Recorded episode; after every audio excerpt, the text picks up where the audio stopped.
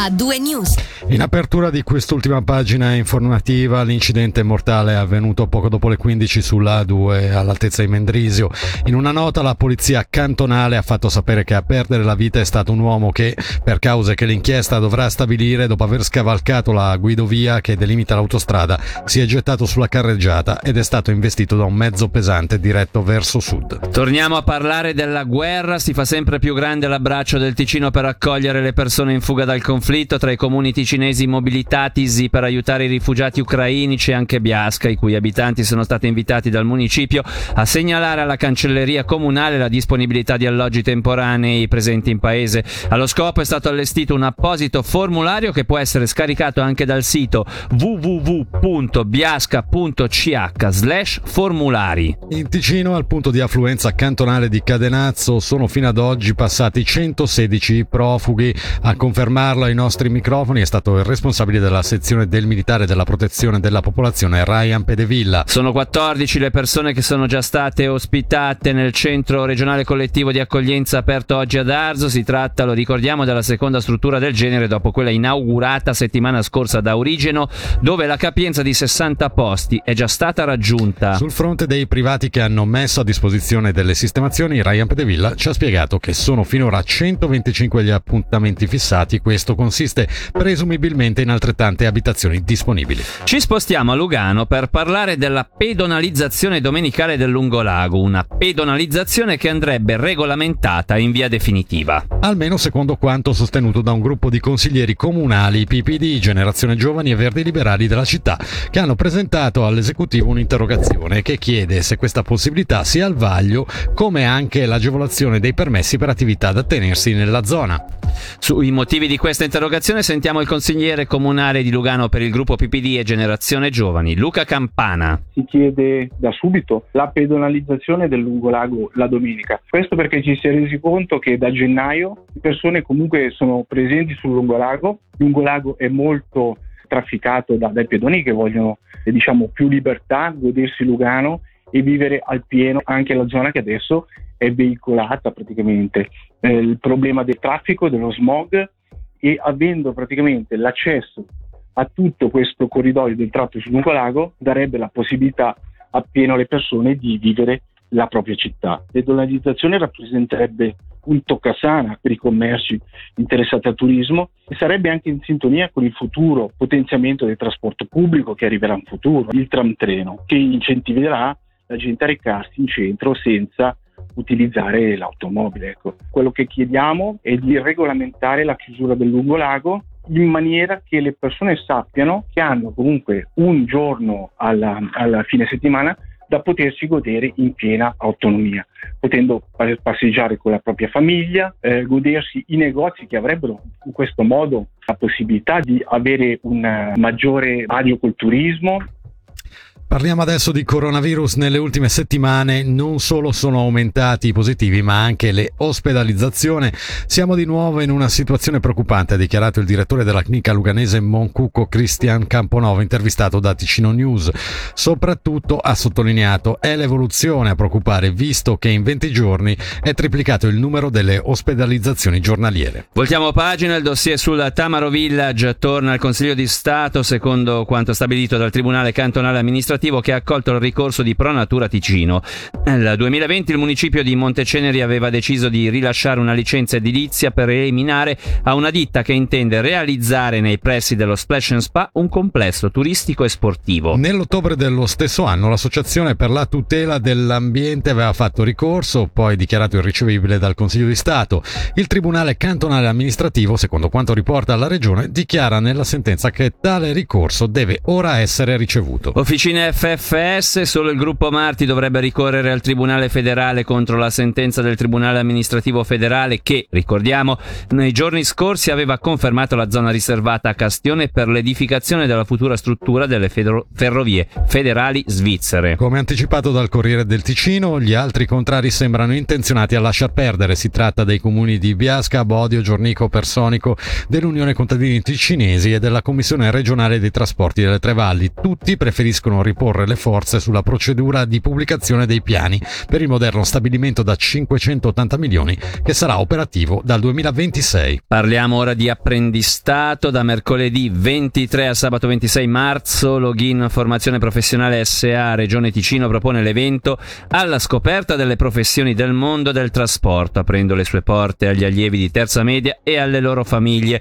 I giovani partecipanti avranno così modo di conoscere e avvicinarsi a una decina di mestieri legati al trasporto pubblico, cimentandosi in varie attività. Ci dice di più sull'evento Sara Rossini, capo regione di Login Associazione per la formazione del mondo dei trasporti, intervistata da Nadia Lischer. Ma si tratta di un evento dedicato soprattutto agli allievi e alle allieve di terza media che iniziano a pensare eh, al post eh, quarta media, quindi quello che vogliamo fare è un po' dare la possibilità di scoprire queste professioni d'apprendistato legato al mondo del trasporto pubblico. Da mercoledì a venerdì è dedicato ai ragazzi e alle ragazze di scuola media con delle mezze giornate dedicate per settori di professione, quindi abbiamo il mondo blu che è la tecnica, il mondo verde la costruzione, il mondo giallo e il commercio, mentre il sabato invece attendiamo le famiglie con uh, i figli figli o le figlie. Quanti posti di apprendistato vengono messi a disposizione ogni anno? Normalmente più di una cinquantina di posti di apprendistato. Adesso per quest'anno, per il 2022, quindi inizio agosto del 2022, siamo già quasi esauriti, quindi non abbiamo più posti a disposizione. Infatti è per questo che questo evento è dedicato ai ragazzi di terza e alle ragazze di terza media per i posti di apprendistato con inizio agosto del 2023. Come fare per partecipare? Si può andare direttamente sul nostro sito www.login.org slash eventi e lì si troveranno tutte le indicazioni. Eh, normalmente quello che richiediamo soprattutto per il mercoledì e il venerdì iscrizione, c'è un link apposito per effettuare l'iscrizione, anche sabato sarebbe ideale eh, su iscrizione ma siamo aperti a tutti i visitatori, quindi vi attendiamo alle officine FFS di Bellinzona dove c'è la sede di Login Regione Ticino. Ora i Club Nouveau con Lean on Me e poi il resto dell'attualità regionale di A2 News su Radio Ticino. A2 News.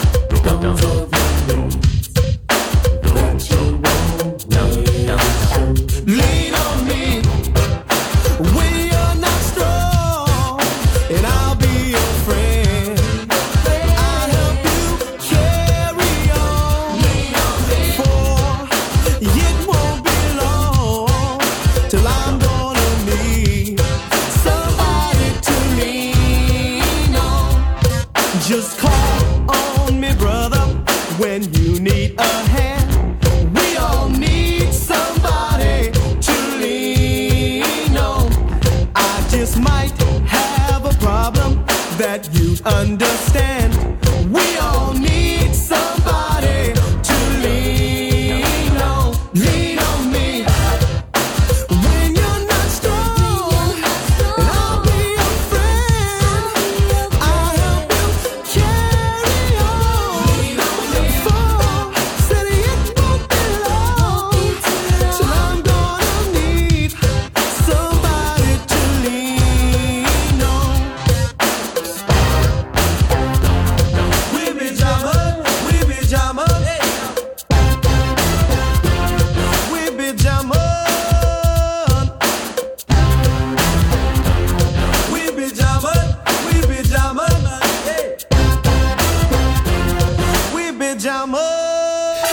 La seconda parte dedicata all'attualità regionale si apre con la città di Mendrisio che insieme ad altri comuni ticinesi e del Grigione italiano ha aderito all'iniziativa Num Gatenium al Dialet promossa dal Teatro Popolare della Svizzera Italiana per salvaguardare il dialetto lombardo ticinese. Un'iniziativa che mira a riunire sul territorio tutti coloro che tengono particolarmente al dialetto proponendo eventi e incontri con personalità della cultura e dello spettacolo. Agli sportelli amministrativi del comune e dei quartieri di Mendrisio è quindi possibile fin da subito sottoscrivere l'iniziativa sulla quale ci dice di più il direttore artistico e già presidente del TEPSI Ior Milano al microfono di Nadia Lischer. Prima fase vede protagonisti i comuni, dove ci sarà questa iniziativa? E tutti i comuni la stanno accettando con un entusiasmo che mi commuove, devono dire al, ai propri abitanti di farsi vivi coloro proprio che ci tengono diretto. Ci sono delle schede in comune. La segreteria sa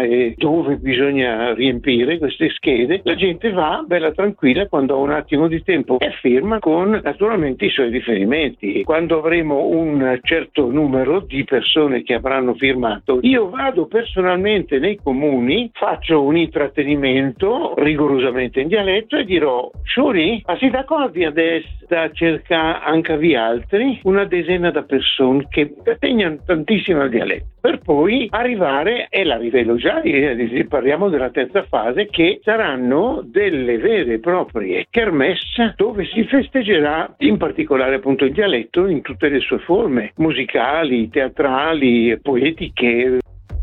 Chiudiamo con l'hockey, Calle Anderson torna a Lugano, manca solo l'ufficialità del club che dovrebbe arrivare al termine dell'avventura nei playoff. Il difensore svedese che aveva già indossato la maglia bianco-nera nella stagione 2014-2015 avrebbe firmato un contratto di tre anni secondo quanto riporta il Corriere del Ticino. E questa era l'ultima notizia, si chiude quindi anche per oggi a due news qui su Radio Ticino, una giornata speciale per noi della radio con cui abbiamo festeggiato il 25 anno di vita appunto di Radio Ticino ringraziamo la redazione, eh, la regia e soprattutto tutti i nostri ascoltatori che ci seguono fedelmente da 25 anni e anche tutti quelli nuovi che si aggiungono giornalmente. Da Davide Maggiori e da Fabrizio Cori l'augurio di un'ottima serata a tutti. Il suono dell'informazione a due news.